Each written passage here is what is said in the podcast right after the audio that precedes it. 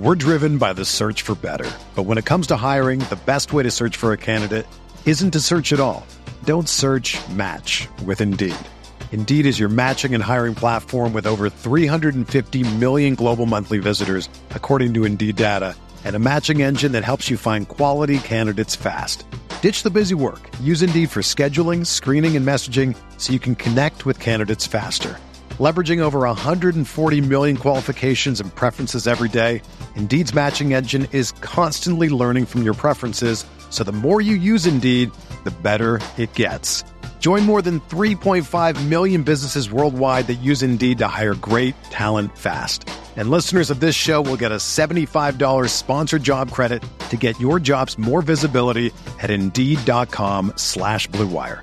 Just go to Indeed.com slash BlueWire right now and support our show by saying that you heard about Indeed on this podcast. That's Indeed.com slash BlueWire. Terms and conditions apply. Need to hire? You need Indeed.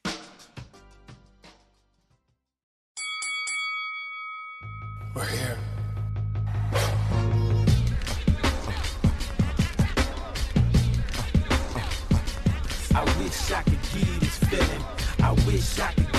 Feeling. On the corner. What up, everybody? Welcome to another episode of the Corner Podcast. Kel Dansby here with the old man Andreas Hale, producer Coale, Baby in the studio. Yeah, well, how'd I get here? I don't know, it was a time warp. What Last time? I saw you, you were in the parking lot getting thrown out that's of the trunk No, no, or no, into no. the trunk of your car. Last time I saw him, he was posing because he got his hair cut on Yeah. social media. Got a whole promo Yeah. on the Going for a haircut. haircut. Yeah, so it, uh, it was weird. So like I woke up in the trunk six months later. All of a sudden, I've been doing nothing this entire time, and then I woke up, my hair was just all gone. I'm telling you, you look like Flair when he got to WWE.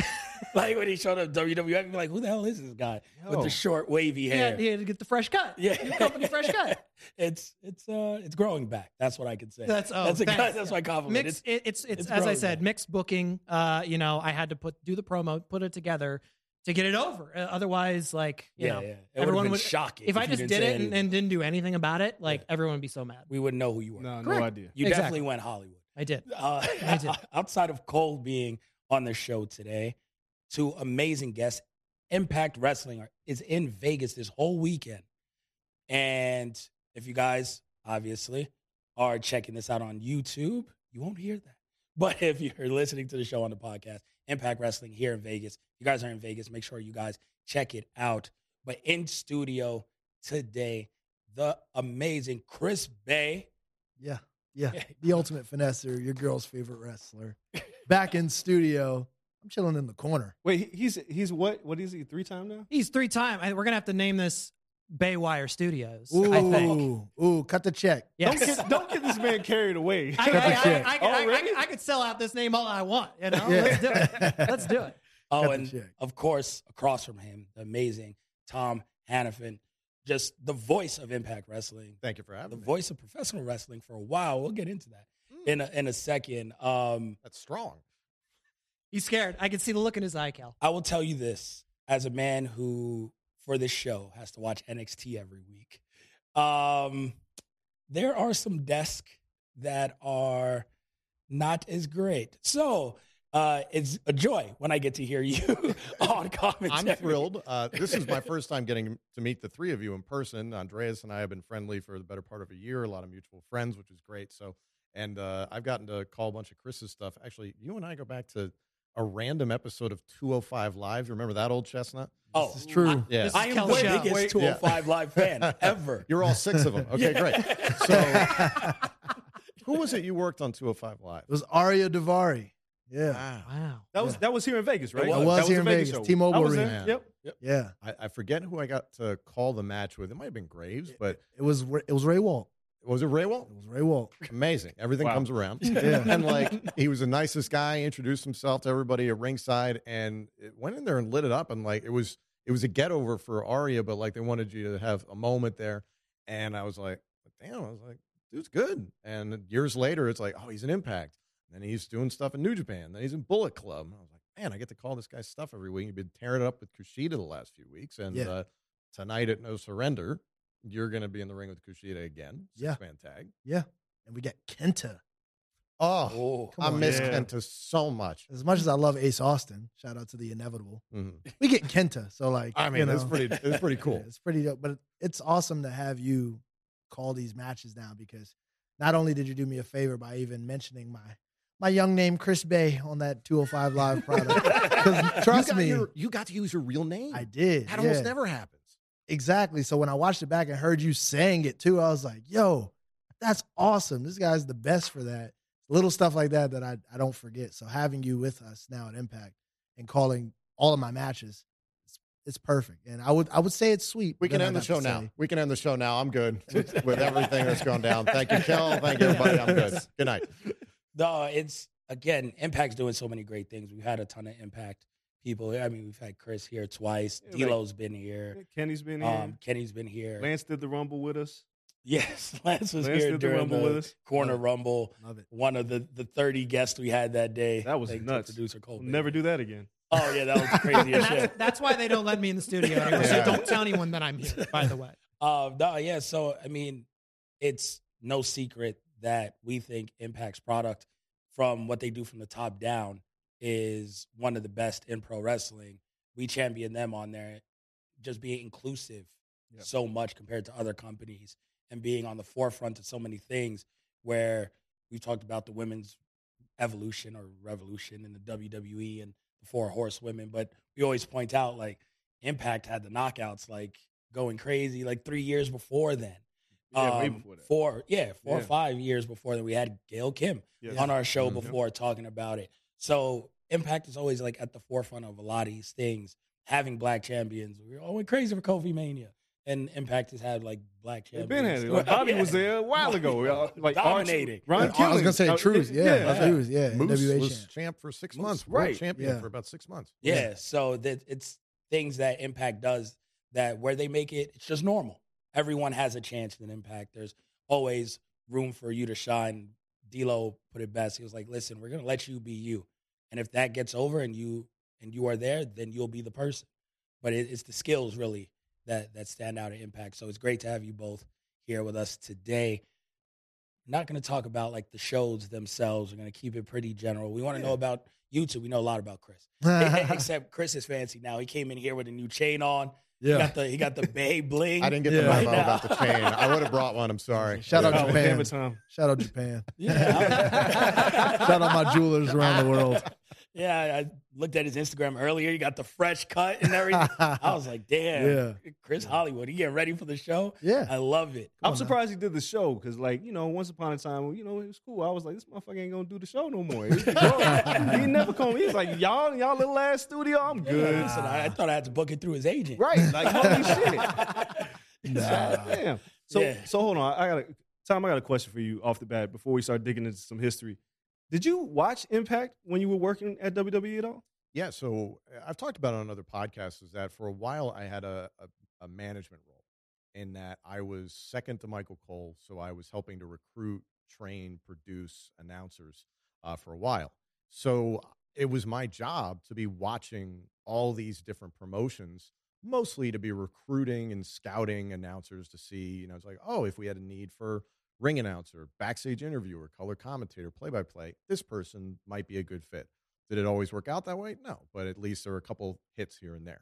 So it, it was really fun to watch that. But also when I was younger, uh, probably in the mid 2000s was when I, I was losing interest in WWE. Like most people. Uh, All of us. it, it was common for a lot of people. So the alternative at the time was TNA. So I would flip over there, and the thing that would keep my attention with TNA was the tag team division. And I fell in love with tag team wrestling with the, the triangle ladder match once upon a time at WrestleMania, Dudley's, Hardy's, Edge, and Christian. So to fast forward to TNA in the mid 2000s, where like my fanhood is waning, I'm like, man, there's some incredible tag team wrestling going on in this company. You get the likes of the Motor City Machine Guns. We're still doing it, and you Yeah. got to face them at no surrender. Good luck with that. Um, LAX, beer money. The list goes on and on. It's mm. just crazy. So I, I got hooked on that, and then it was just different. It was very, very different. And obviously, Impact's got a very complicated history, like a lot of wrestling promotions. They've been around now 21 years. And the thing that I've said on the air is that Impact owns its scars. And there's not it's not always going to be sunshine and roses. There's going to be certain things that happen that, yeah, would you prefer it didn't happen? No, but at the same time, Impact Wrestling has embraced the challenges that they've dealt with, especially the last what five years, the amount of stuff that they've been through, and then the 10, 15 years before that, it's been a lot, and we're still doing it at a very high level. So I'm I'm humbled to say we after having been in the company now for a year. How is it being at this company eh, for a year? Because I remember, you know, we talked, you know, after your departure from WWE and you end up in Impact.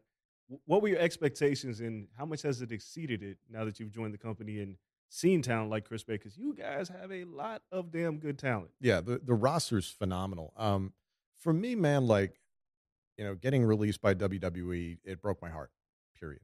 And it was at a very chal- challenging time in my personal life as well. So there were a lot of things happening all at once.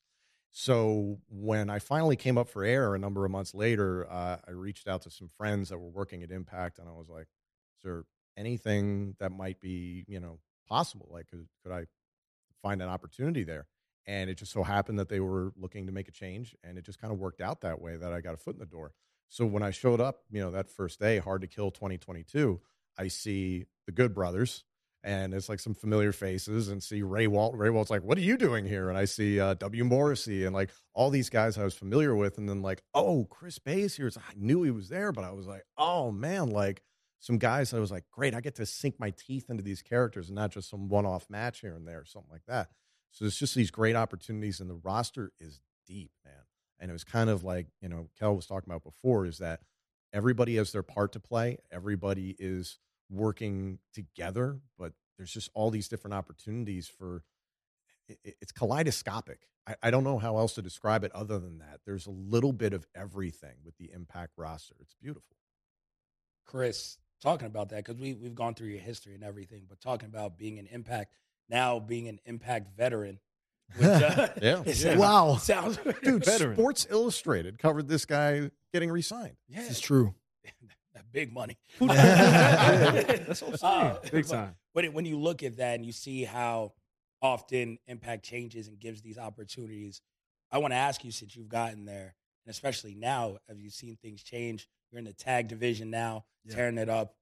Do you feel as though that's like a springboard to where you even were when you got signed? Because when you got signed, people were like, X division, singles guy, all this stuff. But Impact, they've shown like everyone does everything in Impact. Yeah. And when you first got in a tag team, I wrestling Twitter, I should probably stay off of it. like sometimes it's the worst. But a lot of people are just like, he's buried. That's it. Chris Bey's over. You guys are burying Chris Bey. He had so much talent. And now Bullet Club, Bey, you're everywhere Yeah. in Japan. Do you, do you feel like Impact gives that that opportunity to be like, you know what, you can do everything here, and it actually help your career? I think that Impact can see when there's a perfect opportunity to expand someone's character and give them more depth and give them a different lane to shine in because we're all capable of everything if we put our minds to it, right? So for them to put me in a tag team, it started with them trusting me enough to work with these people who are coming in with New Japan, you know, and New Japan also giving me that trust, you know, to work with, you know, Hikuleo when when he comes in or LP when he comes in or you know then you know the good brothers making the jump and even when Tama Tonga and Tanga Loa were over you know working with these people Jay White it showed them that I could be a versatile player and fit kind of in any category even if we rewind the time a little bit before that when I was working with Ken Shamrock and you know Sami Callihan and Moose randomly you know it showed that my character has these different avenues that he can play around with so when you put me in a position to be in a tag team and say okay let's actually run it now because we've tested the waters and we actually like the product that we've gotten back from you. It gives me then an opportunity to work and develop our tag team uh, roster. Just like you mentioned, how we still have the Motor City Machine Guns. I loved watching them growing up too. So now to be able to mix it up with them all the time and possibly continue to compete for the tag team championships against those guys, it's a perfect dream scenario for me. And then it also gives the company something to write home about about these two young guys in Ace and Bey who grew up watching these guys you know, who essentially could snatch the torch now and take these championships from these guys and uh, in process help establish the next generation of tag team wrestlers that we have and keep us also relevant on the card and not getting lost because like you said, uh, you know, we could all play different roles, but we have so much talent. It's hard sometimes to fit everybody on the show. So by putting us in these different roles and giving us a different chance to show what we can do, we keep everybody in flow of motion and start creating more stories to tell. Some of my favorite wrestlers were tag team wrestlers who started as singles wrestlers and went back to being singles wrestlers, but had great tag team runs at some point, you know? So it's just how it goes. Yeah, you mentioned that uh, the champion now, Josh Alexander, Yeah, tag team guy, the North. with the North, North, one of the best tag teams the past decade. That was how I discovered Josh. Yeah, me yeah, too. I, I hadn't heard of him. I hadn't seen him before, but once I saw the North, I was like, yo, these dudes are dope. Like, I, I want to be like these guys, wrestle with these guys. Like, they're in there mixing it up with the Rascals. I'm like, yo, these tag teams Impact have are crazy. And then when they split, you know, Ethan Page is a great singles guy. Josh Alexander, walking weapon, world champion, triple crown in Impact. He's the best that, that you know, it gets outside of Chris Bey. So, you know.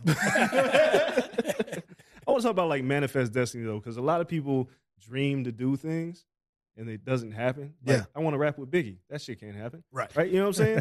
but a lot of people have seen your social media and you having like the, the TNA title and things like that. Yeah. How often do you have to pinch yourself when you get into these scenarios where like, I'm working the Motor City Machine Guns? Like, Yeah. do you still, or is, or is now it's like, I'm here? Is, how does this work for you?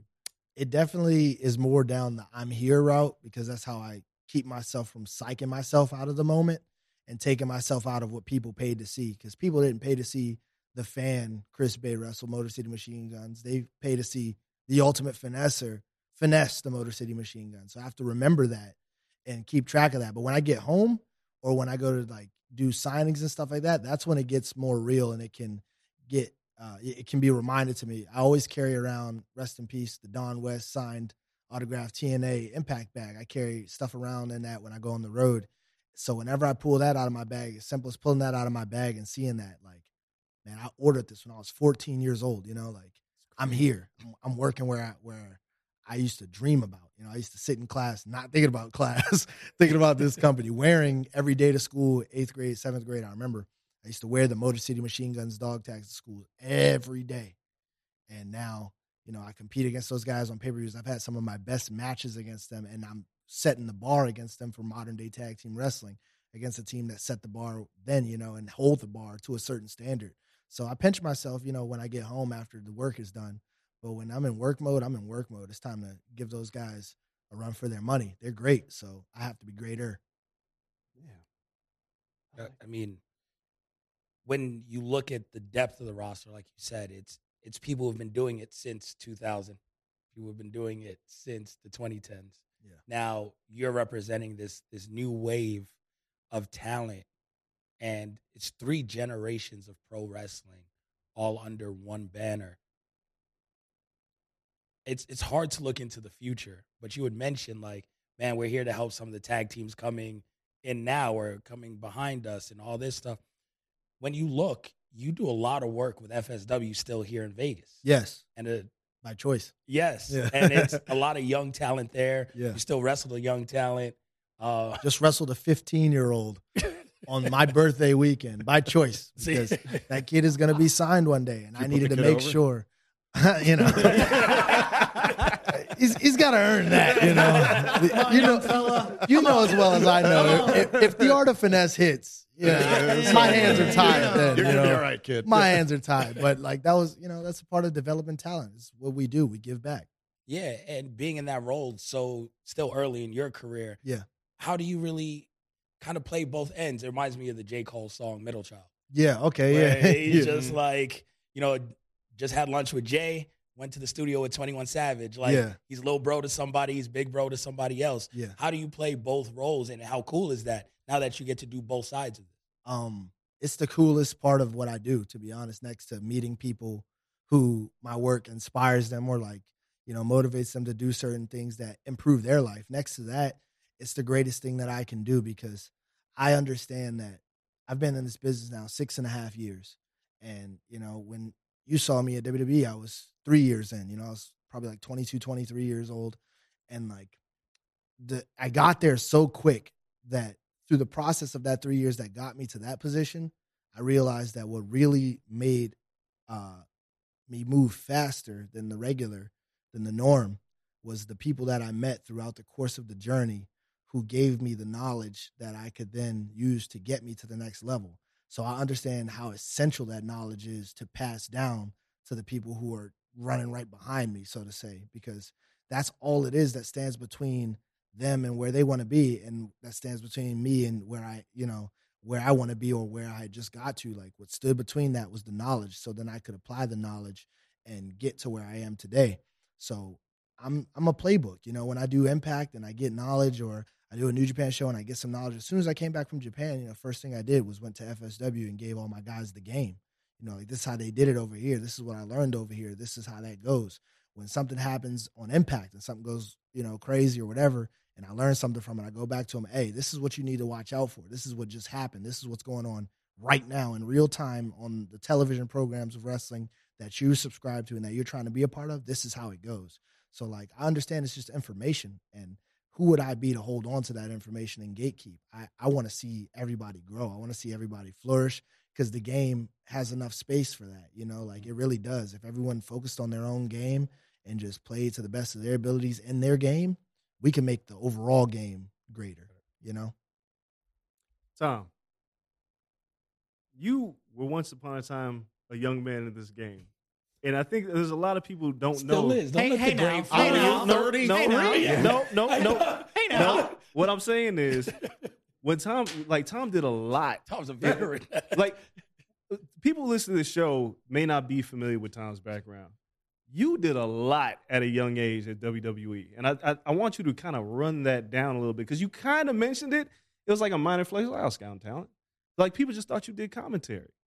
So how did you end up falling into that position? Because I want to bridge that into Chris' question. Because now you get a chance to pass that knowledge. But let's start at the beginning. Like, how did you get into WWE and, and roll into these positions where it wasn't just commentary? You were producing, you were scouting. How did this all happen? Ah, man.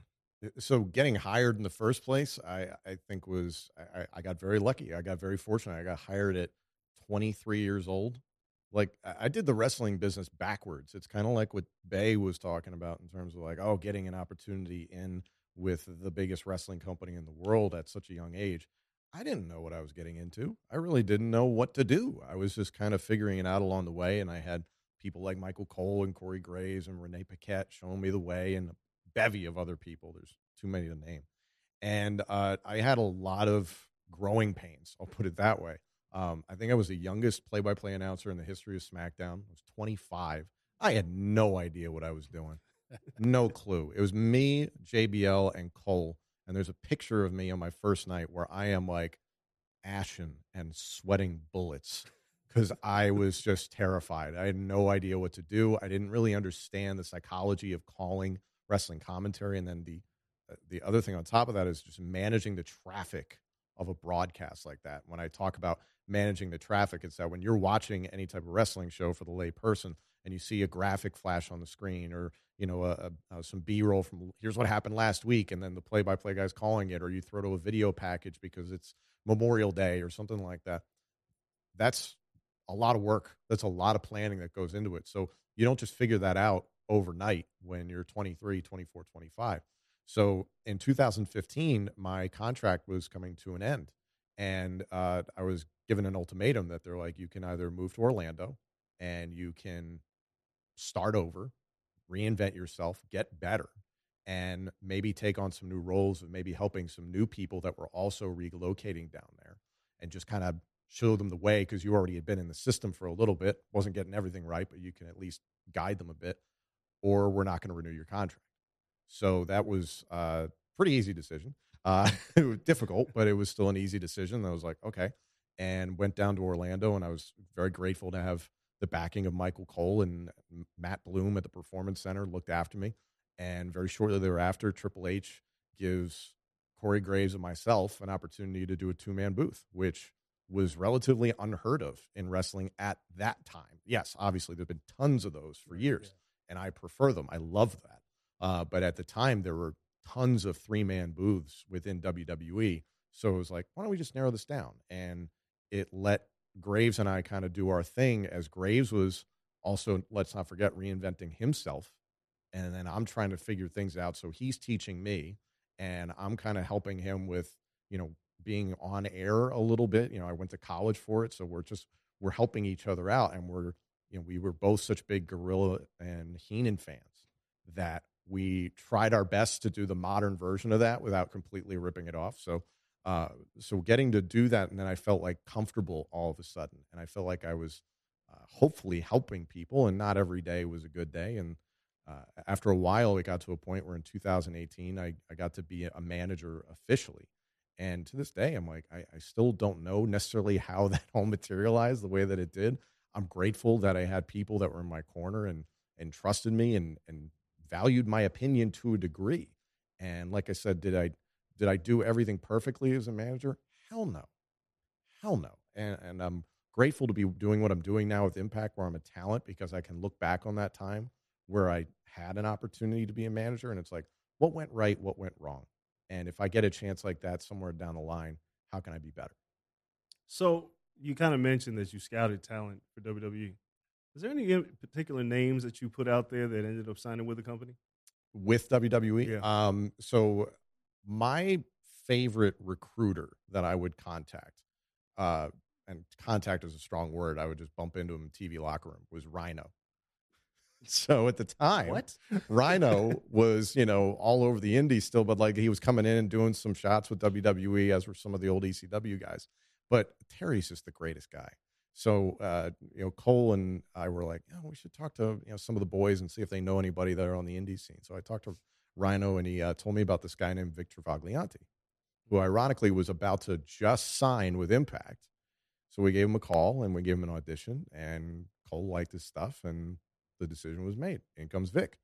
So Vic, now Vic Joseph on NXT, is I, I think the world of him as a person and as a professional.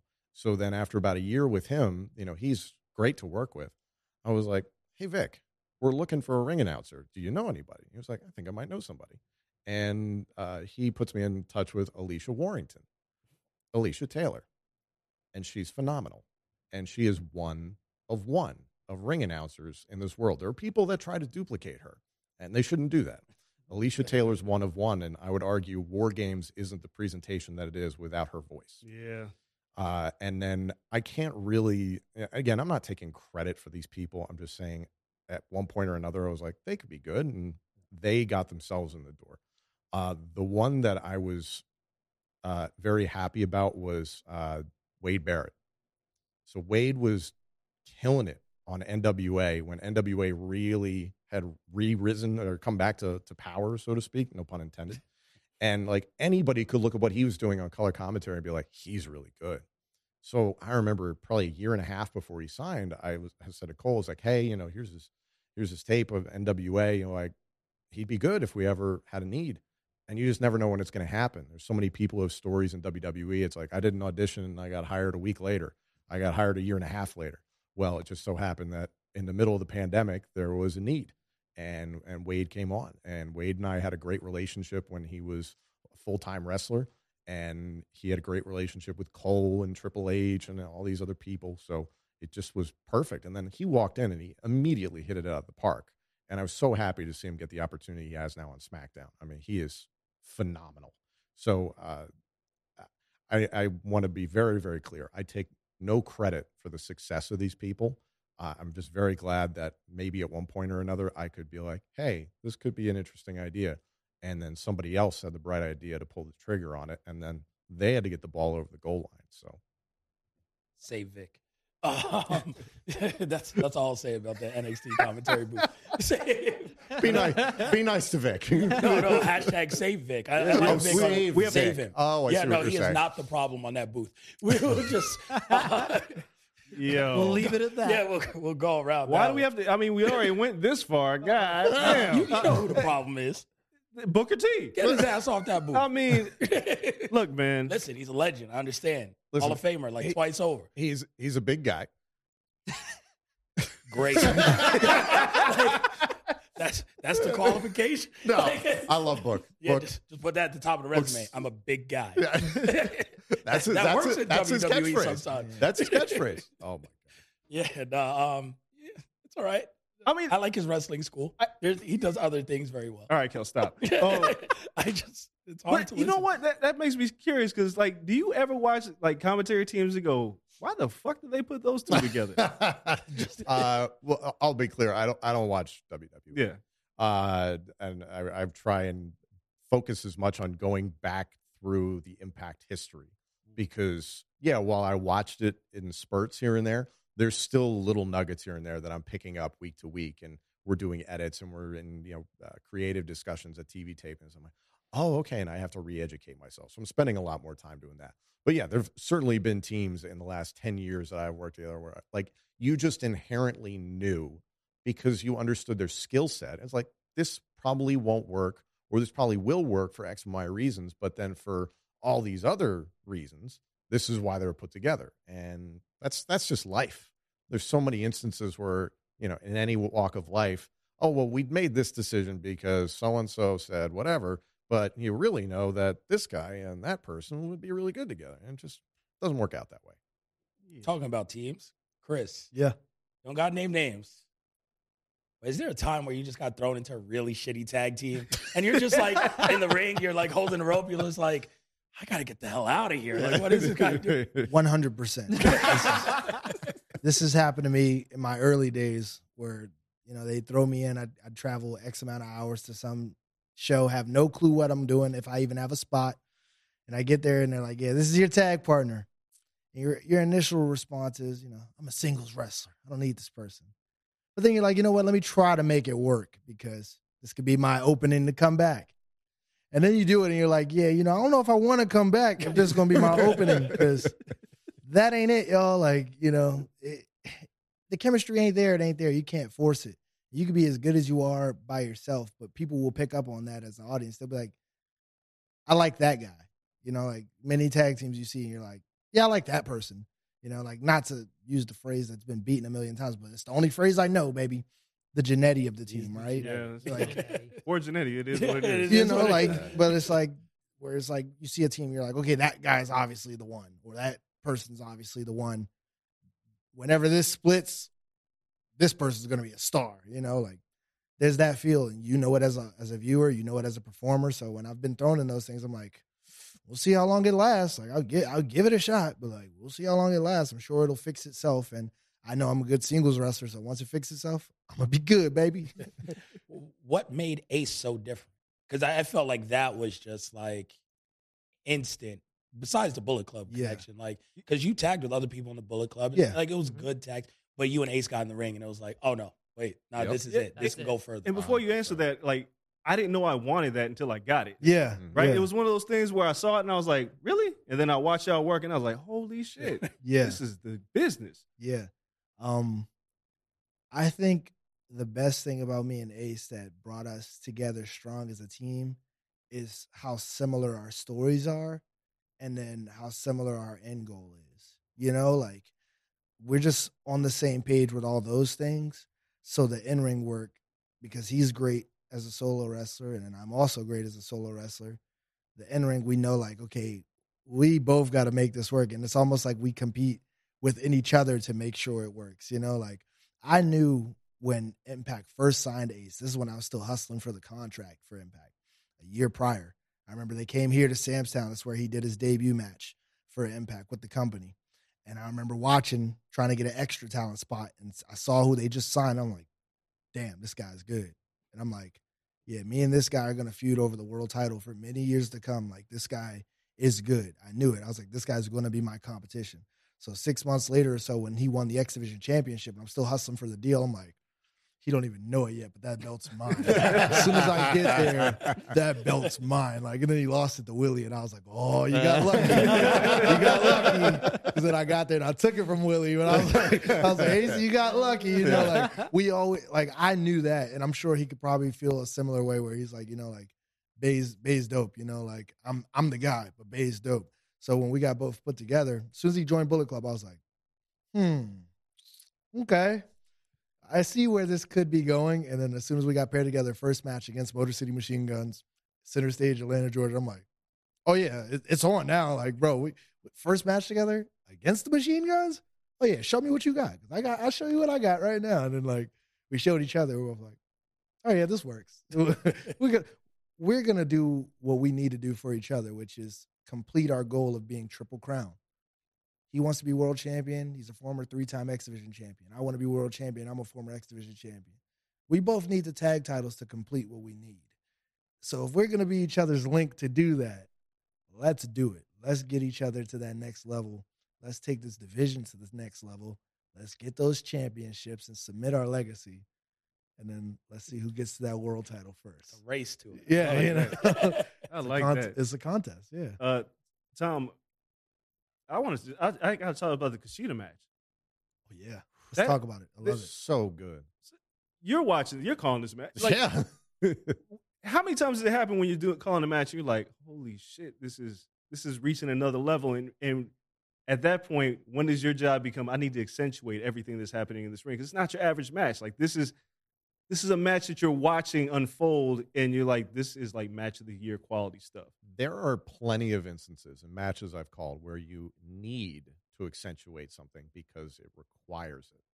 And then there's matches like what he's done with Kushida in a tag and in a singles match where I really just need to react.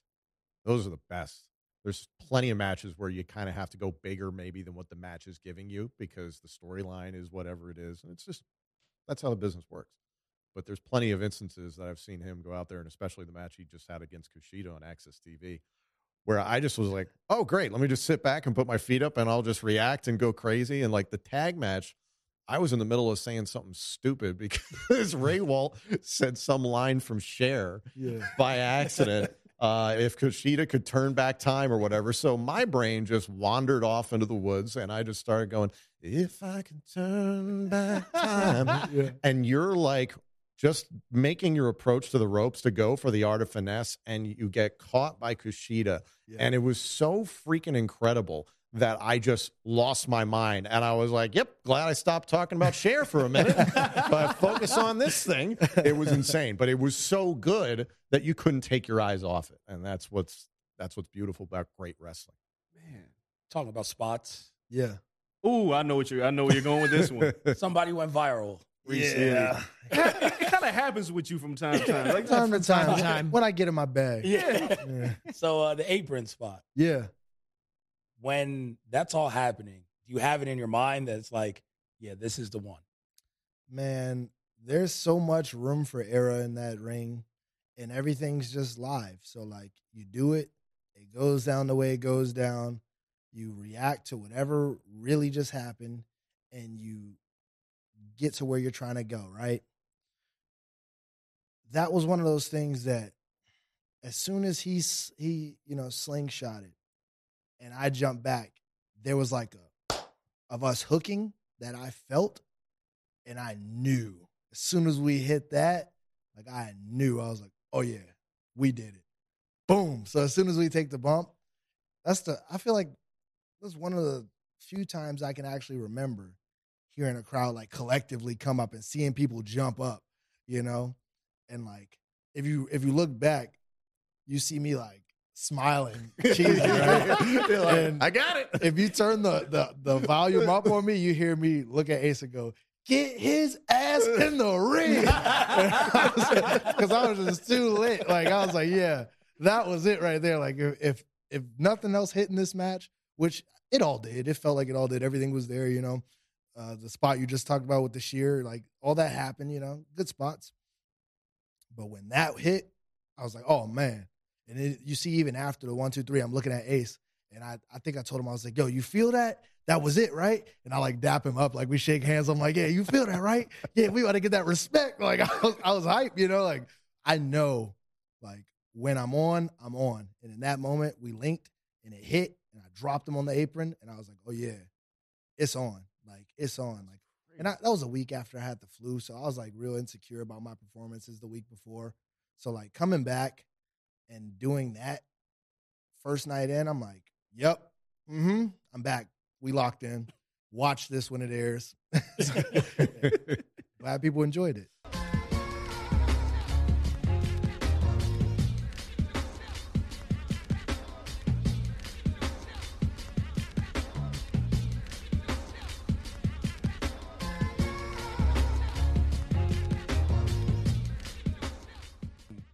So, Coale, baby, we're going to get you into the mix here. because we're gonna open this up to more general wrestling now, Uh-oh. and I want different perspectives. So we did an elimination chamber AEW pod on Tuesday because we had you guys in here. We're like, you guys are going to be the whole show. Today. Appreciate So it. we did we did all that on Tuesday. But it's interesting because we had different perspectives. I don't know how Coale reacted to anything the past week in pro wrestling. You don't watch. So we can ask you. You're getting brand new information as someone who's been around the oh, business for so long. So we mm-hmm. get your opinion. And then Chris, you're obviously in it as an, a talent Yeah. so you can give us perspectives. We're gonna go around on a couple of things happening Oh in pro wrestling. I'm gonna leave uh-huh. WWE to the side for a second. We're gonna get there, but the most recent thing happened yesterday. None of us reacted to this. Yeah. and I just want you guys' thoughts on it. And Tom, I want you to touch on how often this happens in pro wrestling, Okay. and Chris, how often you put stuff like this in there. MJF has had several great promos by most accounts in the recent weeks. His character has always been about blurring the line between kayfabe and real. Like you, you never know what it is. People don't know if those are his real parents to this day that show up on, on AEW. No one knows. So, but he's been putting real stuff in his promos the past couple of weeks.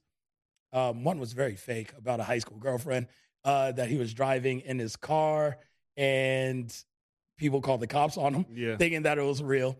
But this past week, it's confirmed that it's real. He had a separation from his fiance. Correct. And he says, I'm more locked in than you, Daniel Bryan. I'll risk everything for this business. Like Danny Bryan, every time you step in here, you're saying, This is more important than your kids, more important than your wife. He's like, I'm willing to do that. I lost a fiance. I don't care because I'm world champion.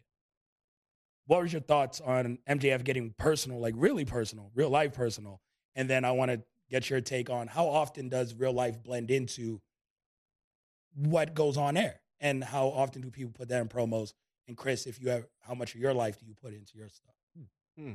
I, I'll start. I guess with MJF, like I've said it on the show, like I followed him around for WrestleMania weekend, and I didn't know if he was working me or not. Like the whole time, it was weird. Like we was backstage in the locker rooms. Like he called me on the phone.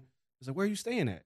And I was like, "Oh, I'm staying somewhere. I can't remember in Manhattan." He was like, "Oh, I got an extra room at my parents' house. You want to stay there?" And I hung up the phone, and I was like, "That motherfucker working me?" I, I wasn't sure. I say that because I never know, and I think that's the best thing about MJF. So, like, even when he tells that story, like, I don't know how much he felt that, and I don't know how much of a douchebag he really is. But it's it's conveyed so well through the television that I'm just like, it works. He's like one of one when it comes to that stuff. So he can get away with things that other talent cannot when it comes to his promo ability. Um, in personal life and stories, it works. The only challenge with that is he's a heel. And if you're getting sympathy as a heel, it can backfire. And I, I think while I appreciated it, I was like, mm, yeah, I mean, this is Bryan Danielson, white meat babyface. Everybody loves Danielson. It's, it's very hard to get cheered more than Danielson, but MJF is also in that gray area where people still cheer him when he comes out. I don't know if I would have done that particular promo to get sympathy. If he would have shitted on his fiance, that'd have worked a little bit better. But I felt like at that particular moment, like it was a good promo, but I was like, mm, you you're eating Danielson up here by doing this. So I think it's it depends on who you are. As a heel, I think you should. Me personally, I don't think you should look for sympathy because it changes the dynamic of the character. Coale. this is there's a lot to digest from I think everything that MJF was putting out there um, on Wednesday. It it's a case of when you blur the line like that. It, like the first thing that comes to my mind is like method acting, right? It's like how much do you dive into the character that you actually become the character, and you start wondering. Like he's been a master of blurring that line, as Andreas said, of like we don't know what's a work, what's what's real, what's fake. But when he does these style of promos, because he's done this before, he's ta- he's gone on this line of collecting sympathy from from an audience, even though he's being a heel, right? He's he'll do promos where it's like I am I am evil and like I hate myself kind of promos. Yeah. This one took it to a whole nother level where I was I was genuinely just concerned Like by the end of that promo, I was like, that was that a promo to sell a match or was that a cry for help? And I don't know. And part of that is like, I mean, some of the best artists of our time and artists of yesteryear are crazy people. Like there's just there's just something that that ticks in their brain that they're able to connect real and what's not and put it together in a way that we've never seen before. And he does such an amazing job where I mean, we you talk about that being a sympathy promo, the crowd all went, "You deserve it." Yeah. Right back at him, which was nuts to me. So of course, like I think, and I think the whole crowd was probably going like, "It's a work. It's MJF." The plane was a work. Was it a work? I don't know. Like he blurs that line so amazingly well, but taking that step to where he went, I was genuinely concerned. And him getting like knocked out by by by Bryan at the end was like, I'm now worried for this man's safety. So it's like, where is that line go? Like where he's just so willing to throw so much of what's going on in his life into his profession, into his sport, where it becomes him. Is he is he is he too is he too deep in it? You know what I mean? Like I think that's that's a that's a real question that we have to ask about MJF. Could be. I mean, I remember in the '90s seeing that with Brian Pillman, Mm. and ending aside to how you know all that went, but you didn't know. Like I swear to God, I thought Pillman was that crazy. Like I, I thought he pulled a gun out, like in one pro. Right. Like I, I thought, I swear, I was like, oh no, this is not a gimmick. Like this guy is like that person. Like you can't separate the two after a while. Tom, have you seen this? Like how how often does it happen where people bring that that personal life and are allowed to? it sounds like with MJF, it happens a lot more often than not. Uh, he brought up the Regal uh, email thing. Whether that's true, it sounds like it. I, I don't know. I don't even know if the fiance thing is true. I hope it's not. That's heartbreaking if that's the truth. I guess they had separate anyway. You just put in the promo. Yeah. Uh, here's here's the way I look at it. It has you guys asking questions, and it has you tuning in. I come back to uh, you mentioned you know KofiMania briefly in the in the beginning of this. Uh, I'll never forget the promo where it's all three members of the New Day and Vince in the ring, and Kofi says the line something to the effect of, and forgive me if I'm not getting the line exactly right. You're never going to let somebody that looks like me to be at that level, and saying like I deserve it. And then Vince says, no one deserves anything in this life. You have to earn it. Both things are true. That's okay. The heel has to have his own twisted justification for what they're doing. And it's okay if it's based in truth. I genuinely agree with what Vince said. You should earn everything in life. Nobody deserves everything. But what Kofi said, if you look at history, it was true. So I, I think it's valuable for both sides. But again, it comes back to what Andreas said. You have to be very careful. You're not wading into babyface territory because then the whole thing can be lost. But it sounds like right now it has more people asking questions of what is the truth and tuning in to see the guy. So mission accomplished. Yeah, I, I guess because An uh, enigma of sorts. yeah. Real quick before I go to you, Chris, how much it goes into your life. Is there such thing as a tweener then? Because we're we're doing black and black and whites, right? Like baby Mhm. face heel. Like he's very much in the lane after he came back, after they re-signed him, after the punk ordeal, and he becomes where people have been cheering him. Right. He's done heel heelish shit to kind of get like back in that character, but all the cheers haven't gone away. Is there such thing as a tweener? Stone cold aside. Hollywood, Hollywood Rock. Yeah. Rock came back. He was getting cheered more often than not. He's doing the rock concerts. Everybody's laughing and everything. But then they want to see him get killed by Goldberg. Yeah. It, it, it can happen. But think about the company that we just referenced that are able to pull it off. It is not easy. And then it takes creative focusing on somebody who is the tippy top of the roster. That doesn't happen for the rest of the roster. It's usually one, maybe two people that gets that sort of attention on a week to week basis it's really difficult to maintain and it takes an elite person to pull it off. So it's possible, but it's like a fraction of a percent where it actually clicks. Chris, how often have you brought that into the wrestling world, your your outside life? And is it something you do? Does it fuel your character? Does your character change based on what's going on outside of the ring? Um, and I know in like FSW, you've earned the cachet to have more of that leeway. I've seen like your recent feuds with some of the guy. I saw the cage match like earlier. Shout out new heavyweight champion Ice Williams. Ice Yep. Williams, like uh you guys are going at it. But like that those things where you, you blur that line, how often are you doing that with your career? I'm looking to do it as often as possible because for me, um, what we do, you have to be able to tell a story and make people believe. And I tweeted about this the other day where I said, like, it's a very special thing to make people believe, you know, to truly make people believe. It's it's undescribable feeling that just when you when you really reach that level, you know, like, all right, we have something here. But I feel like the best way for you to make people to believe is to tell them the truth. So like some people can't act, you know, like they just can't. So it's hard to sell you something that you you you don't buy it. You're like, yeah, no, this is fake. You know, the fact that we're talking about whether it's real or not that MJF does is exactly how it should be, how everything should be. We should always be like, man, I don't know. You know, because now because the curtain's been pulled back so far, we all think we know. We all think everything is one way specifically. So if anybody has us guessing, that's a great thing. You know, uh, for me, I always try to make it personal. You know, the story between myself and John Morrison right now that is going on in Vegas, I've made that story personal to the degree where you know he he was the first Mecca champion many years ago, five years ago, and he beat me in cage for the belt, and I really wanted it. You know, and uh, what happened before he left? He puts me through a table with Karrion Cross, and then he dips. You know, WWE calls he dips, and I thought it was very strange that it took me five years to get to this belt, but now that I have it, you know, he's the first to congratulate me. Cool, you know, that's my childhood idol. We know this, but the reality behind this is I didn't forget that you put me through a table, and I didn't forget that you also said that I was everything that was wrong with pro wrestling.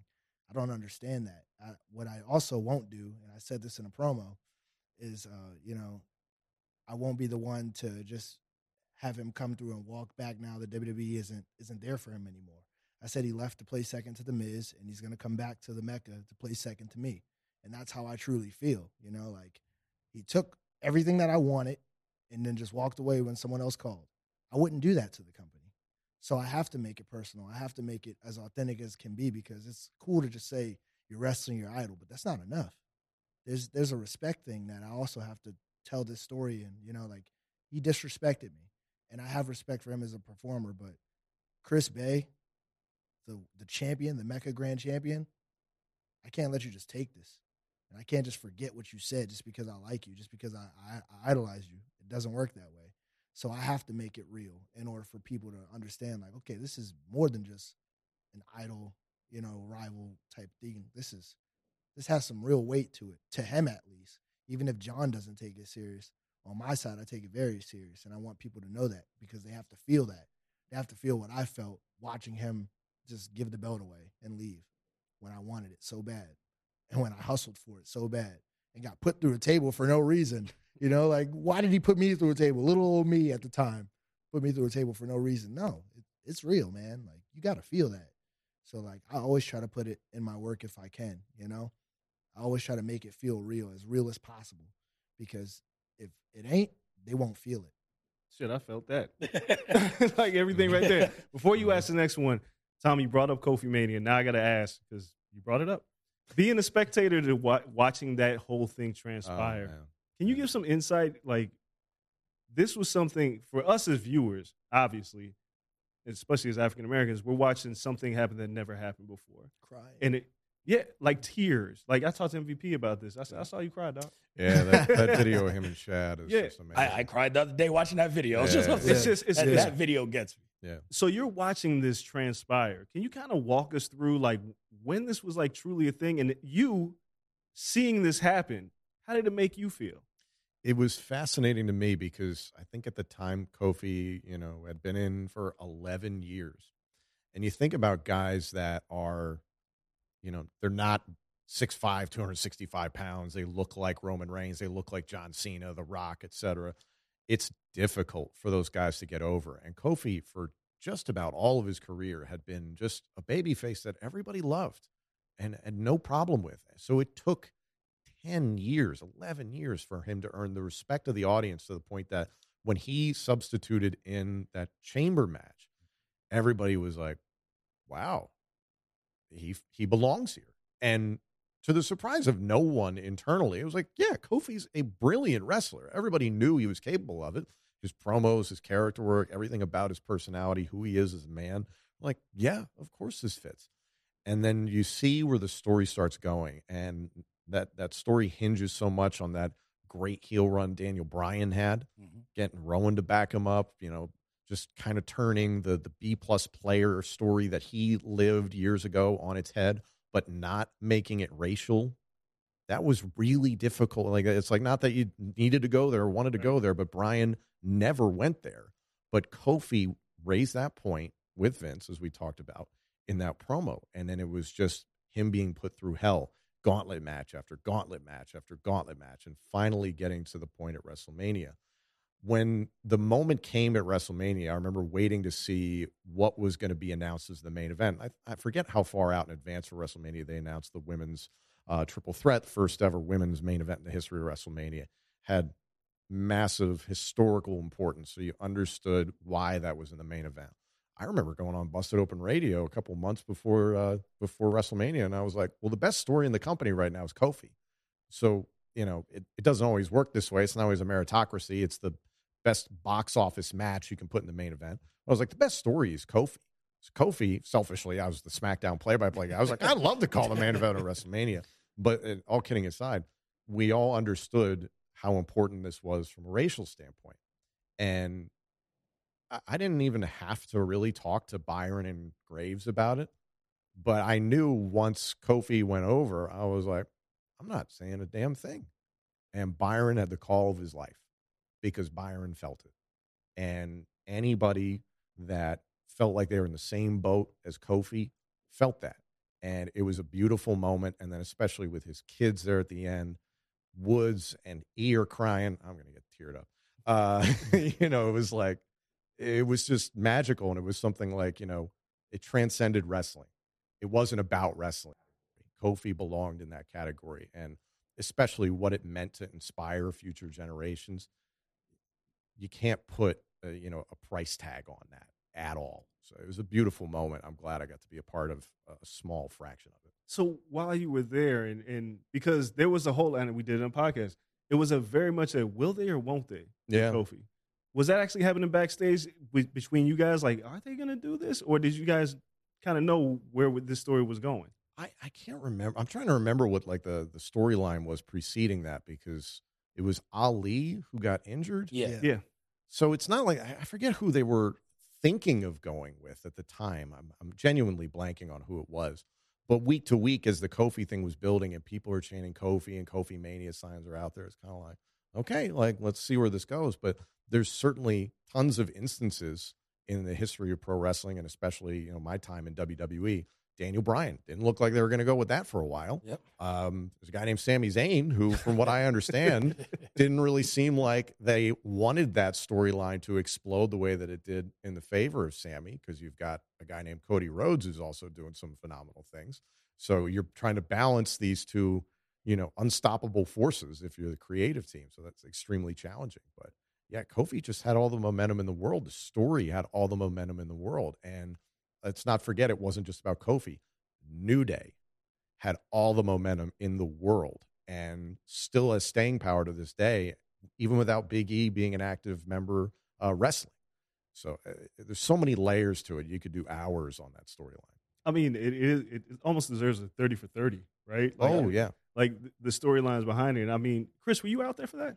I was I was in town. Yeah, I was in town. Yeah, I was, I was watching. I chose to watch from my Airbnb with just one of my closest friends. It was our first weekend like linking up in person, and you know, I was like, man, let's just kick back, have some beers, and watch this moment. I remember filming myself after the victory, like filming myself with the TV with a with a tear in my eye and posting it. You know, like because it it's it's a it was everything I ever wanted to see that I hoped that one day I could reach, but also in the back of my mind, never knew I could reach. And then Mm. seeing the guy who everybody who just compared me to ever, seeing him like really do it. And even me, like you talk about the will they, won't they? I was in the won't they category because Mhm. that's what I'm used to. Yep. So like I'm, I'm watching my boy, I'm like, bro, they're not gonna do it. Like there's not, they're just not gonna do it. Like I hope they do it. they're not gonna do it. So when they did it, I was like, we did it. You know, it was Yep. like a we did it. Like, you know, and I said something similar to Lio Rush, you know, uh, talking to him about his career when I was just like, bro, watching you go to WWE and do everything you did, I feel like I did it. Like, you know, the way the way you did it. Like, that's how I felt when I seen Kofi do it. Like, I was like, man, we did it. Like, Kofi's our guy. You know, like like you said, everybody loves him. You know, Mhm. years, a whole tenure of a career where everybody loves you. It's like, no, this is our guy. Like, we did it. Like, I'm holding him up with the new day in my mind. You know, like this is real. Like, this is awesome. Yeah, like because we were all there. You know, Yeah. like we were there. We we would, and I think there's a moment in that match where everybody kind of looks at each other. It's like they're getting ready to go home. Like it was like Yeah. this is happening, Mhm. right? And I remember I, I think I text Kaz earlier in the night, and Kaz like I could see him standing up, and I was like, oh shit, this is happening. You're like six five. Yeah, his big ass stand up in front of me too. Yeah. You can't miss his big ass. Down in front. Like, yeah.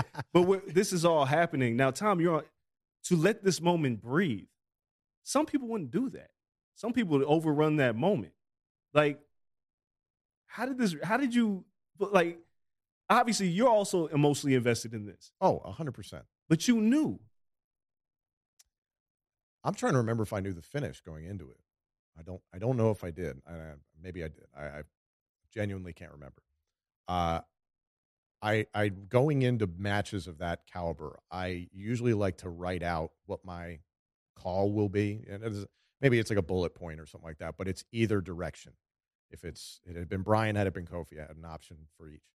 And I remember Cole calling uh, the end of the streak many years prior, and all he said was the streak is over. Yep.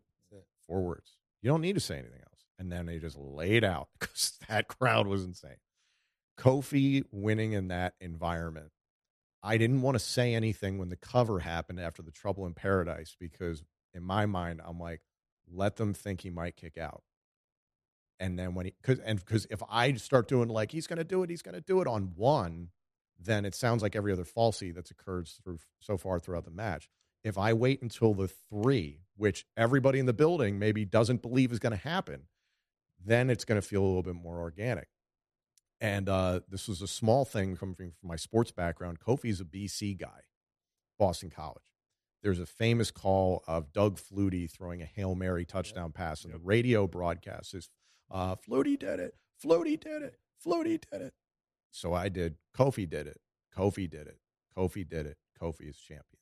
And then I didn't talk for a couple minutes because Byron just went off and had this impassioned speech, and then everything else just kind of took care of itself. So uh, again, the the soundbite you know, lives on, and I'm very proud of that. But all I had to say was Kofi did it because that's all that mattered, right?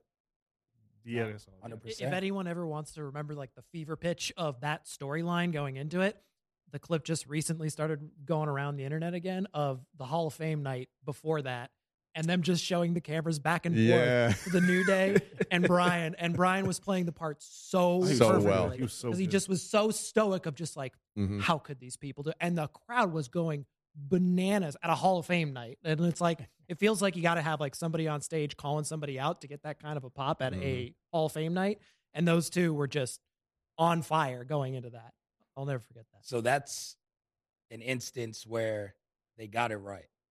Here we go. About, uh-oh we talked about Daniel Bryan, Yeselmania, Mhm. Royal Rumble. That was horrible, but they got it right in the end. It's hard to ignore what's going on now with the bloodline, with Sami Zayn, as you had mentioned, with Cody Rhodes, who came back from injury. Like at the Royal Rumble, they didn't put Sami in the Rumble. How hard is it to that was very smart. It- Brilliant. It, it ate him up. how hard is it to ignore that? And is this an instance, just in your opinion, without watching, without or Chris, if you're watching it, are they get did they get it wrong? Because they gave him a shot already. I, I love that it was in Montreal. I love that his friends and family were there. The crowd, one of the top three crowds I've heard in the WWE. It's like Punk in Chicago. It was crazy. But he lost. He is not champion. He's not going to get that match at WrestleMania. If he gets a one of the two titles down the line, whatever. It's not a mania moment. It looks like Cody will be in that spot. Don't know if he's going to win because uh, Roman is Roman, but it's not Sami Zayn's moment. He had that in Montreal. Did they get it wrong? A- again, I've said I, I didn't watch the show. So uh, I saw an interview recently with Sami. It might have been with uh, Ariel Helwani. And he said, he was, very, and, this was just Rami. Yep. Rami being very honest. And he was like, I'm not the poster child. He's like, I knew when I got into this business, no one was going to put me on a billboard and build WrestleMania around me. He's like, I just don't fit the bill of what they're looking for. And Eh, we've gone through plenty of different people through the life of this podcast of talking about, oh, well, maybe they didn't fit, but they eventually became champion. Who knows? His day could still be out there, but I, I think that's a very honest thing for him to say is that yes, there's a certain thing that they're going to try and build to potentially. If you're you're going to get Cody over on Roman Reigns and you finish the story, that's really special. But what if you don't finish the story and you drag this out? And that's the thing that it sounds like WWE's been getting right is that this is the long form storytelling that people have been begging for for years with WWE and you're finally getting it. So I urge fans, again, I don't know what's happening week to week, is just see what happens next. And that, that's the beauty of wrestling is that there will be another show. it's going to keep going somewhere. So I wish I could speak more to it. I just I didn't see. No, hundred percent, Chris. Um, when you look at something like this, because it's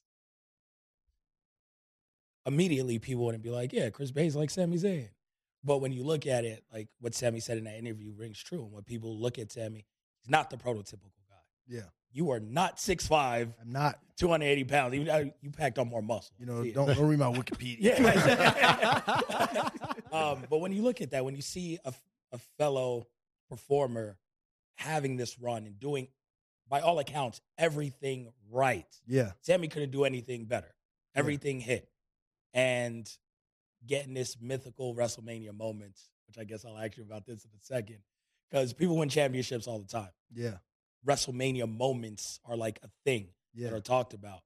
When you look at that, do you feel like, damn, man, they should have gave it to him? Just as a performer, like, man, I wanted him to get that because he's not the norm. Because when you look around, like you're not the norm, but you know how good you are.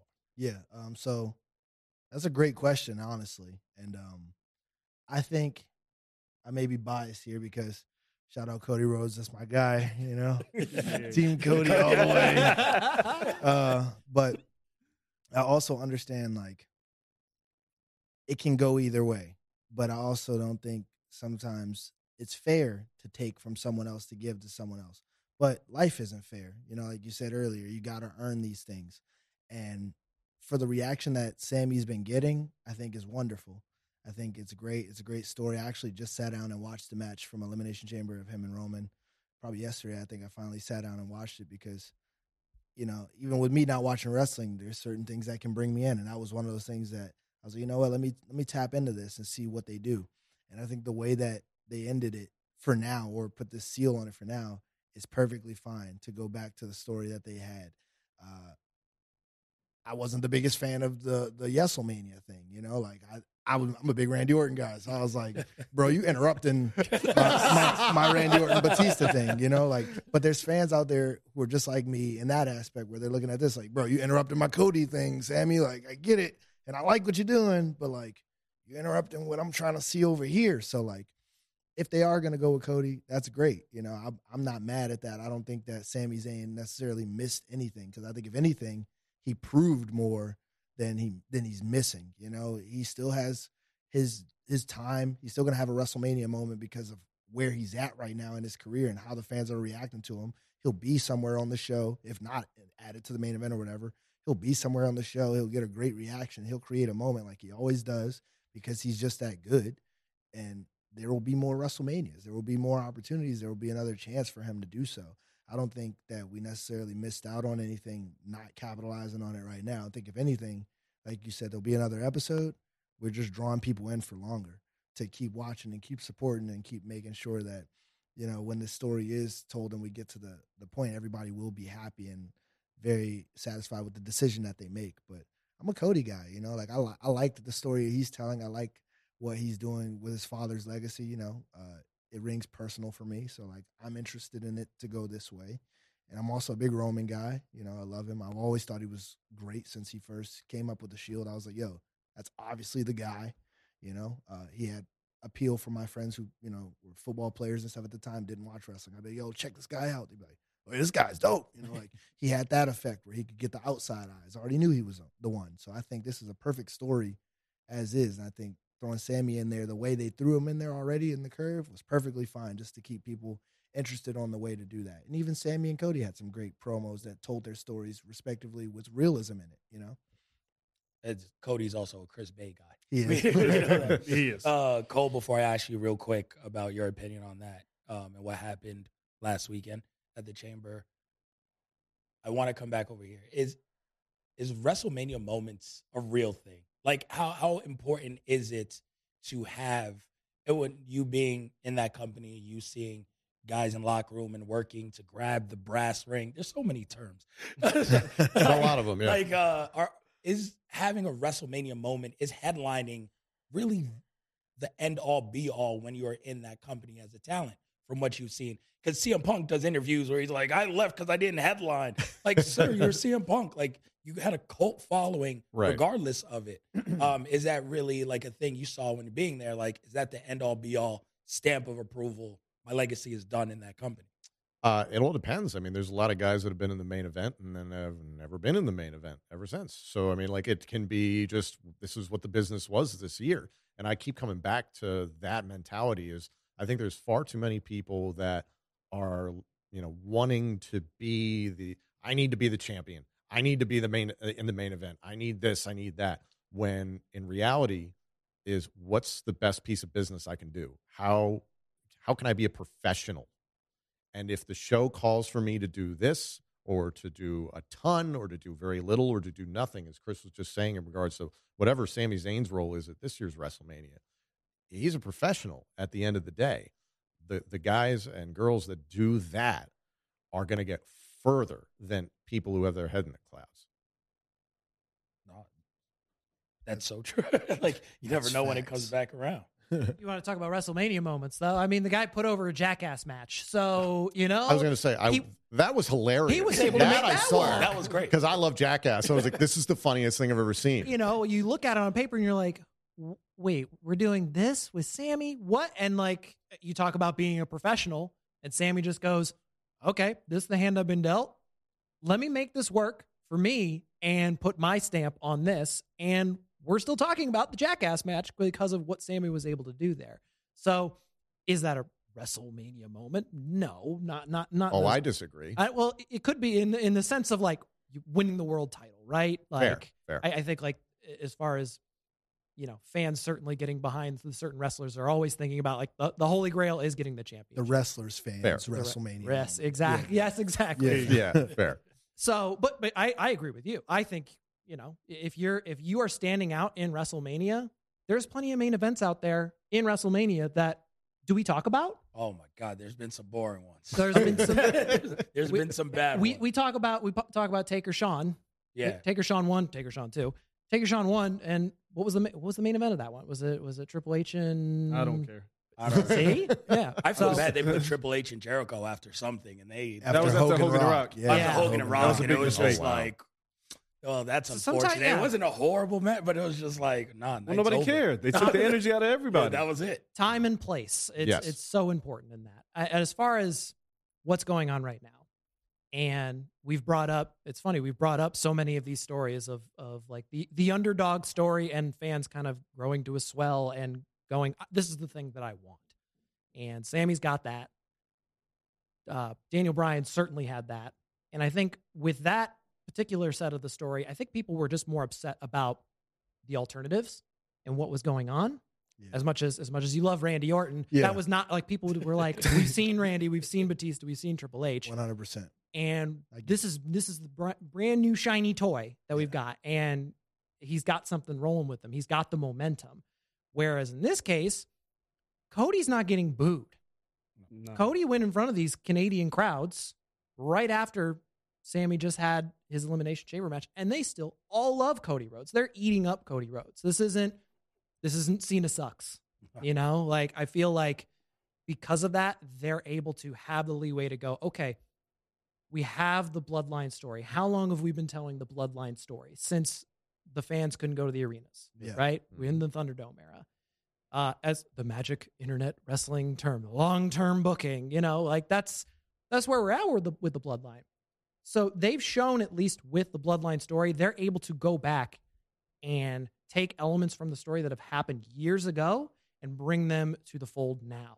I think Jey's part in in the Sami story has been a remarkable part of this whole this whole ordeal. And I don't I think what gets lost in Sami Mania is Jey. Uh, Jey's been an unbelievable foil in this where his story was going back to the beginning of the Thunderdome era. He was the one going after Roman being like, "Wait a second. Hold on. Like I I I have I have a role in this like and Roman had to put him in his place. That and and he had to build himself back up in the bloodline and then as soon as someone came and took his spot in Sami Zayn, he felt threatened by that. Yeah. And all of a sudden it was I don't like this guy at all. And then he was the one to finally give in and go, "Wait, Sami is Sami's got her back. He's the, he's got it." And I mean that Royal Rumble moment was great with Sam, like with with Sami turning on Roman and the chair shot going back to the Shield. But that moment is not that moment without Jey going, "Oh fuck, what have I done? I fucked up."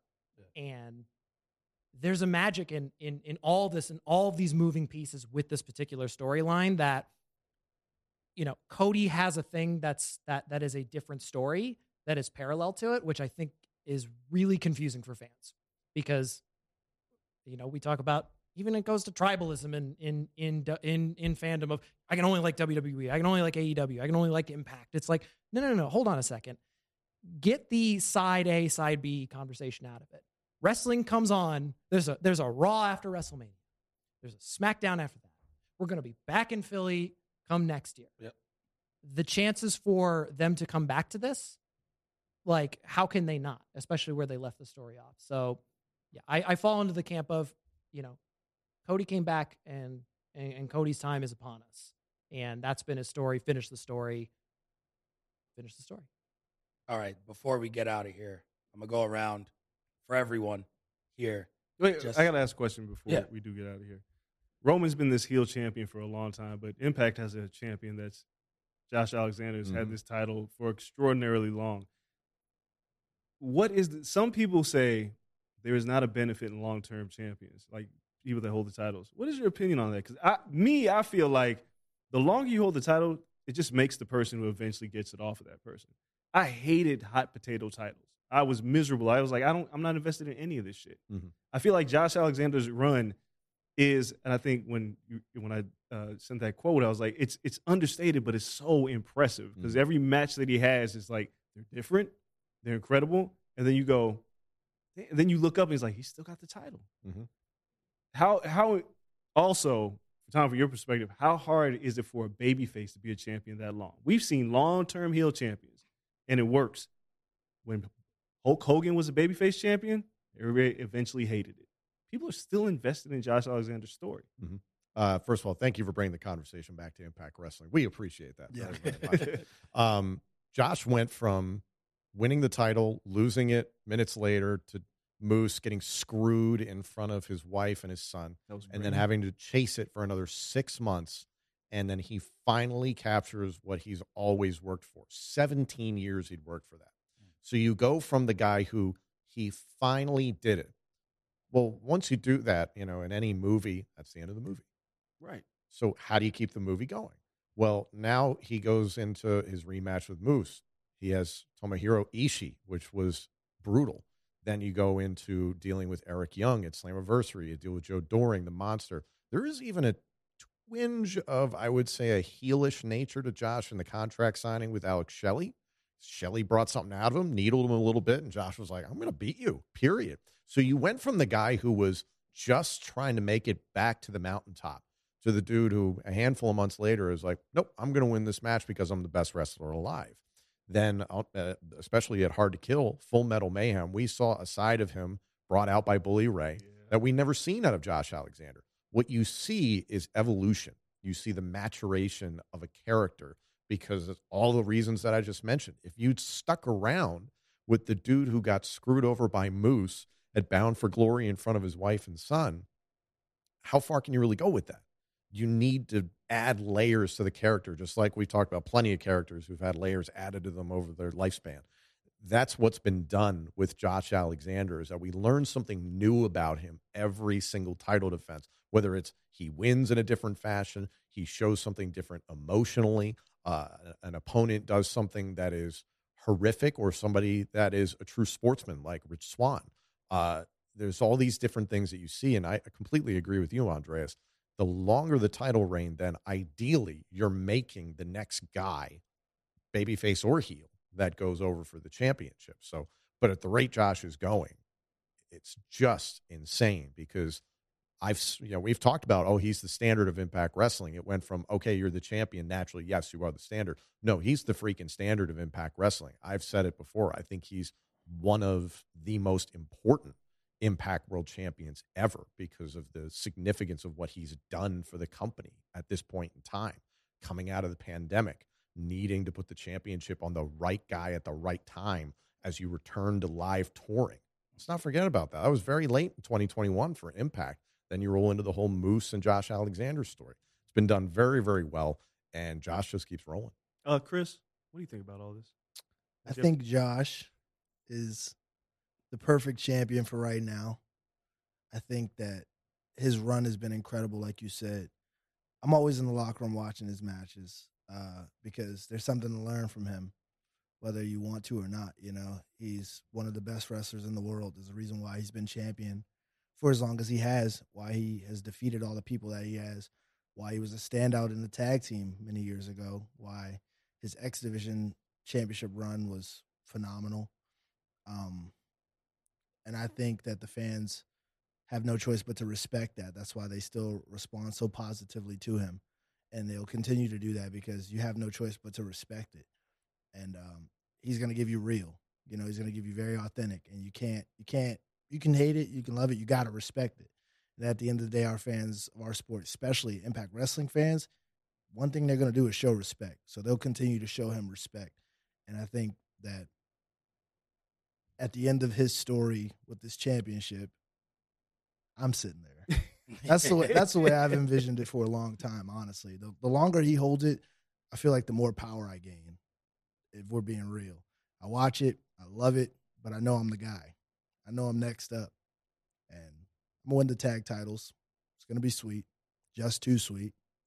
And after that, me and Ace will probably have to figure out which one of us goes first on the Rochambeau to get this world title, but it'll be me.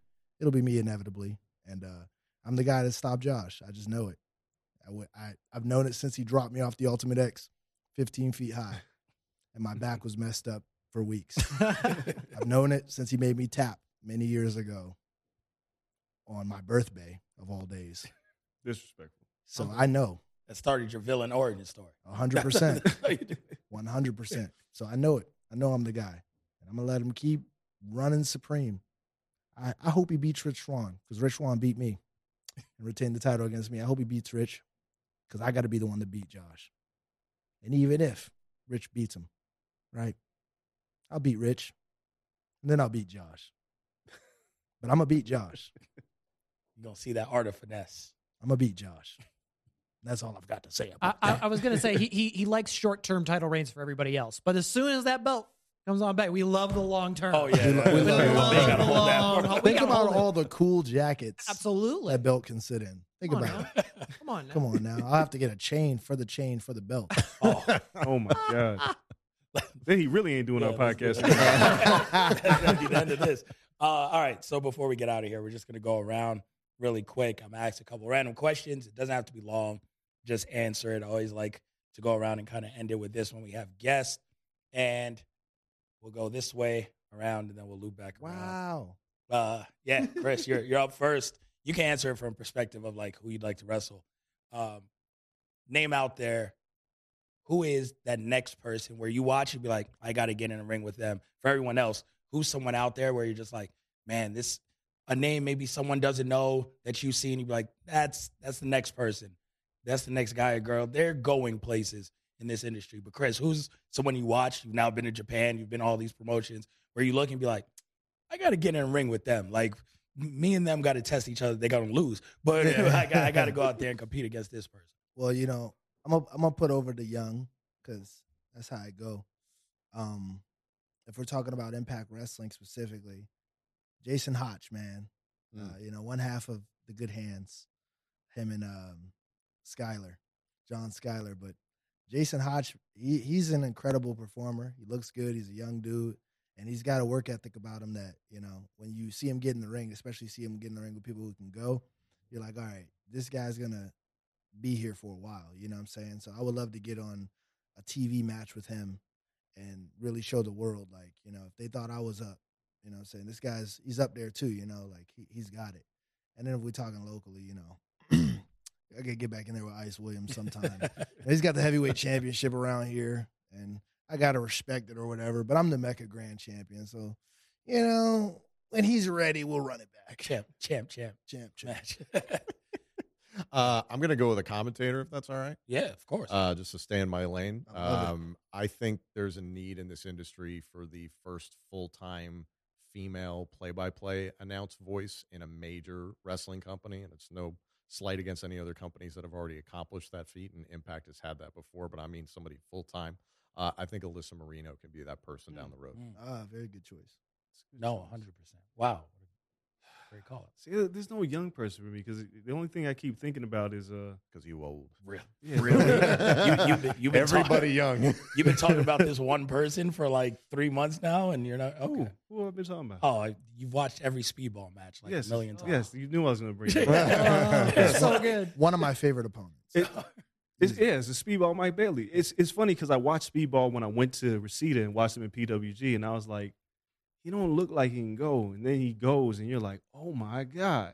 And the fact that he had his visa declined, it, he, he couldn't get in the states, and now that he's back and he's working the matches that he's working, and we've talked about WrestleMania weekend and what he's doing, that's that's the that's that's, that's the break. That's when you break through that glass ceiling. I mean, granted, as people listen to the show, he's working he's working Jonathan Gresham, and I'm like, that can't not be good, right? And if there's people out there who still haven't seen him work, like there's people I've seen like spots of him work, but if you like watch all of his work, man, that- he's mind blowing. Yeah. So it's like he's now. I don't even want to call him next. He's like he's now. Yeah, I think as, as speaking on uh, on Speedball, also you guys need to like please like take care of him over WrestleMania weekend because Sure. he's like he's everywhere. We'll put him in bubble wrap. yeah, like uh, I'm like like uh, it's like you just see all the bookings and it's like Speedball's here, Speedball's here, Speedball's here. I'm like I'm just like for his safety. I mean, I want to see him work all that stuff because he's got some great bookings when he's, out got, there he's in got LA. Ospreay on y'all. Bailey, Ospreay, Hooray. Impact New Japan at Multiverse United. Only the strong survive. That that is. Fi- Tell Meltzer to get his stars ready. Hey, hey, Yeah. Give, wait. it, give it all the stars. Do y'all give a shit about Meltzer? No. Ravens? All right, I just, want, I just wanted to know. I just wanted to know. No. exactly. I, I I'll take this as an opportunity because we we haven't mentioned this part of, of Impact Wrestling and and we'd be remiss not to because the knockouts division in Impact Wrestling Still, awesome. like Awesome. it, as as far as you can you can put that up against any women's women's promotion women's division in the world right now it's right at the top Me Uh, love Masha Slamovich. uh, that's and that's who I was going to bring up My- oh, like I'm sorry. no no it's, but, but it's perfect I mean we're, we'll see her on Friday but like uh, but Ma- Masha's come out of like the last year for Masha has been unbelievable and and and and just hearing what everyone says about her just like uh, like everyone's just like she's she is that crazy. Like she can really fucking go. And I think with all of the opponents that are are at her fingertips in Impact Wrestling Mickie Deonna Purrazzo everybody who is there who's just a Jordynne Grace everyone who's who's she's already worked it's like just do it again. You can keep going because there's so much that she's going to be able to pick up from that roster. And what I also love about Impact is they they they've been able to give an opportunity for other women who are in who are on the indie circuit and give them a chance and I'm thinking of someone like Allie Katch getting impact time Yep. on there and these are the these are the kinds of performers that you know impacts being it has such a has has the platform to really showcase what these people can do because we see we, we you know we see a, a lot of these women performers on the indie circuit go absolutely nuts Yep.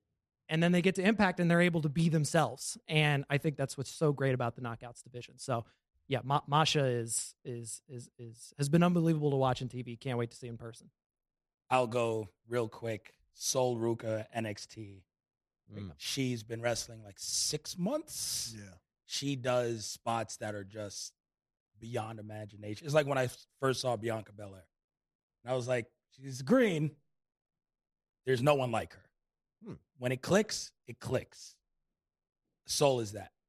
Uh, Name aside, the names were weird when Vince was like going through his. I just started watching NXT. I'm changing everyone's name. It was a long, long time from Seth Rollins, very, very normal and generic, Indeed. to whatever you just yeah, said. yeah. That's, it's it's not the greatest of names down there right now, but yeah, in terms of talent in ring and their women's divisions really shaping up faster than everything else after this NXT 2.0 fiasco. Um, in terms of the roster, but there's some really good talent. We all know Carmelo Hayes. We know the other people Yeah. down there. There's some really good wrestlers still there, but when they went through that phase of just signing those athletes and the collegiate stars and people with no wrestling background, she picked it up so quick. So I think she's one, and she has one of the sickest finishers. That is yeah, like it. Just watching her pull that off is insane sometimes. So that's my pick. Real quick, going around. We'll do it this way. I think we know our answers, so we can go through quick. but your favorite match, if you had to pick one out of thin air Of myself or of yourself that you've had, your favorite match that you've called. me and Kushida just aired. Yeah, that match right there, one on one. I love that match. I think uh, it was great storytelling. He's great to work with. It's probably like my third or fourth time being in the ring with him, and uh, I I enjoy matches that move at that pace and tell those type of stories. Very simple stories, easy for people to understand, and I love it. I watched it back like four or five times already. I like it. I love it.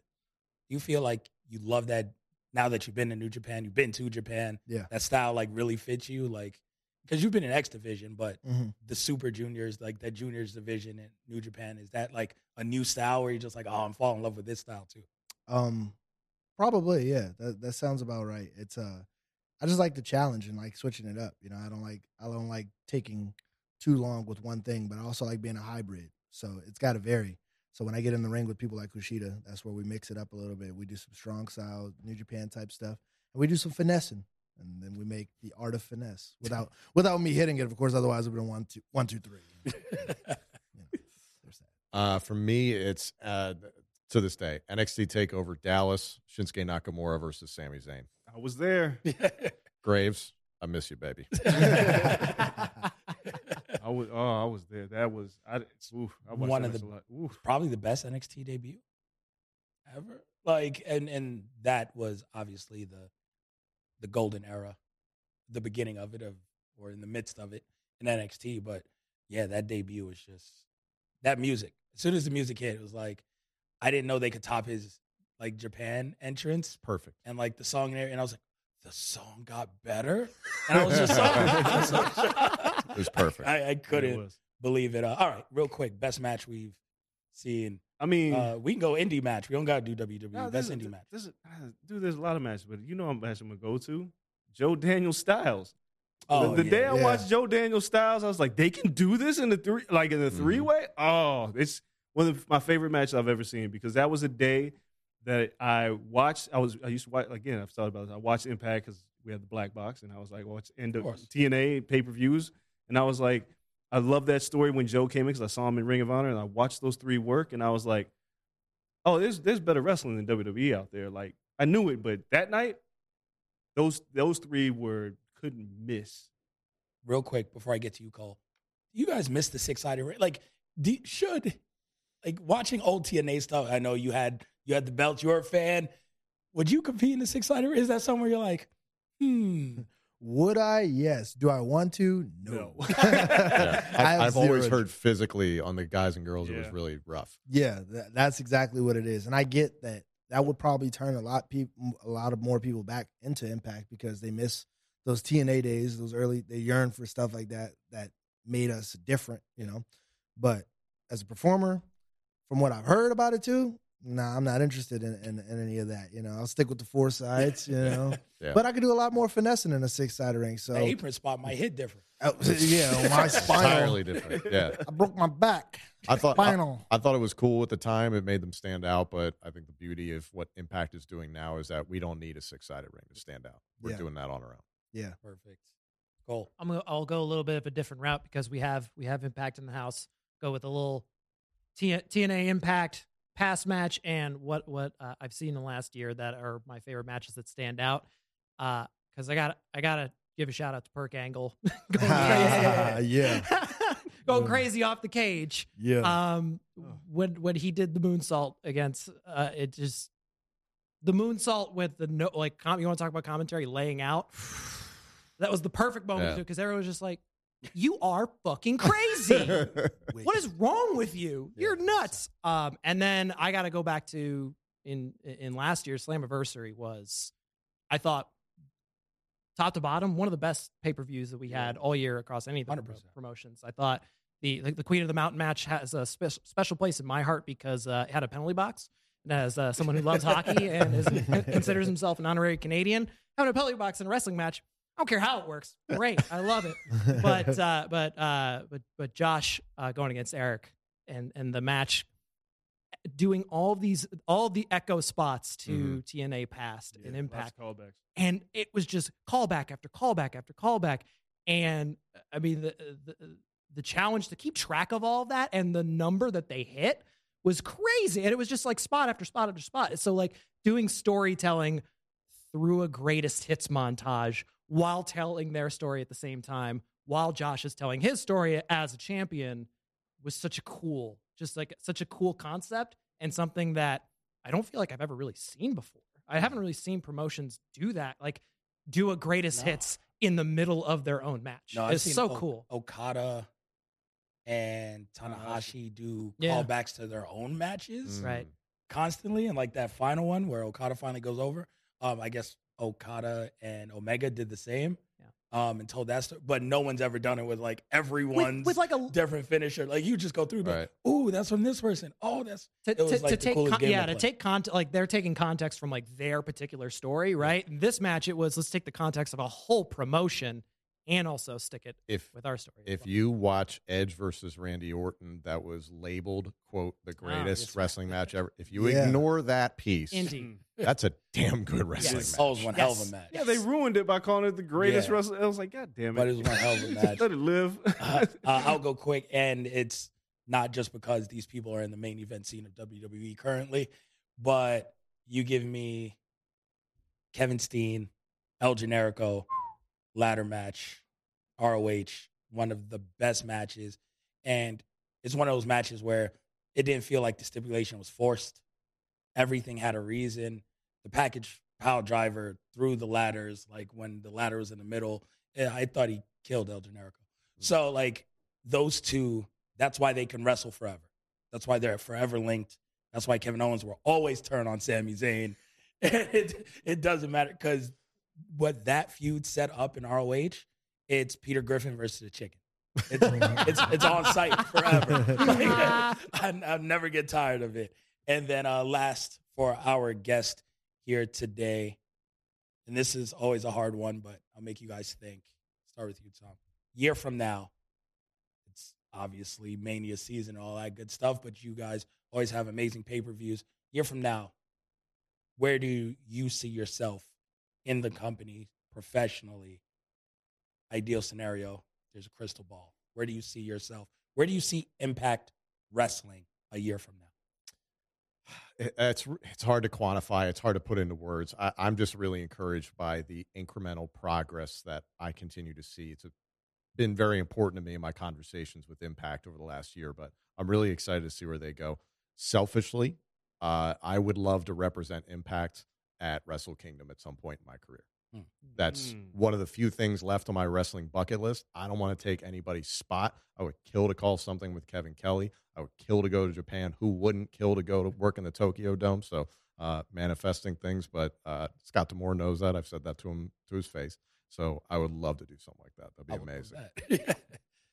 Hopefully, we get out to oh, wait, I'm, next I'm year making for it Wrestle Japan. Kingdom. trip. Yeah, That's yeah, it's, it's, it's going down. Me. Okay. So I see myself in a year from now with Impact Wrestling, either as the world champion or en route to the world championship to complete my triple crown goals, become one of the best world champions in the history of professional wrestling, and take the company back to that super mainstream eye. Maybe even put it in front of a lot of eyes that it hasn't been in front of yet because I feel like I'm the guy to do it. I'm cool like that. I got I got some cool connections. I'm tied to the streets. Heat always on my feet. And I came to eat, you know what I'm saying? And I'm gonna give everybody a plate if you save the date. A year from now, Impact Wrestling, it belongs to Bey. That's how I see it. I'm sorry, where were my manners? It belongs to Bey. And I'll be in the main event scene, and it'll be just too sweet. Listen, I believe every word of that. What can, what, what That- can I that say? is too sweet. Yes. Um, you know what I need this next year? I'm just calling. Talking about Meltzer ratings earlier. People don't care about the stars. I need Chris Bey to get five stars. Give him five stars for a damn match. Yeah. Yeah, like, Stop sleeping on me. Yeah, come on. Yeah. Dave. Damn shame. So yeah, I, I can't wait. Can't wait to see more of you in Impact. Of course, hear more of you in Impact. See all the work with New Japan. That excites me. I love the crossover fights, uh, and, and cards and matches. And I also love that you guys keep coming back to Vegas. Yes. Yes. Us too. Yes. Hopefully, we're back soon. Seriously, this place has been very good to us. Sam's Town Casino, big shout out. So Yeah, no, I, I love it. I really hope to see Mercedes Moné in the crossover event WrestleMania. Of course you do. Money. Yeah, that's, you know, selfish plug there. If uh, if anyone knows anything in the back, please let me know. so I'd like a meet and greet of some sort. Uh, no, we we appreciate you both. Producer Coale Bay Bay, thank you for being back here. He did not go through a table. He is safe and sound for now. He's still out here for another yeah, couple of days. yeah. yeah, yeah. You never know. You I never gotta, know. I gotta be on my guard always. Bully Ray's gonna be in Vegas, bro. Oh, Yeah. shit. yeah, I know Chris that. may teach me the art of finesse. I know Come this on, man. table's pretty sturdy, but there's four of us. We should be able to do it. Yeah. Oh, Okay, so you know, I really regret taking that five-hour drive this morning. Uh, you know, it's been great seeing you guys. Uh, listen, we appreciate it. Next time you see Coale, he'll have long hair again, probably. so just just making sure you guys know that. Thank you all for listening as always. Shout out to everyone here at Blue Wire Studios, Wynn Resort in Las Vegas. Everyone in the booth for a long day, but for sticking around and making sure Please, stuff please. happens. Baywire Studio. Oh, excuse me. Baywire Studios today. Really? Uh, make sure you guys follow us on social media at Corner Podcast underscore on Twitter, Corner Club for Life on Instagram, at Corner Pod on TikTok. Check out our YouTube, the Corner Podcast, as well. Wherever you guys hear podcasts, Apple, Spotify, we are also on there. Until next time, we appreciate you all. Support Impact and everything they do. Amazing wrestling promotion. For Dre, myself, we're out. Peace.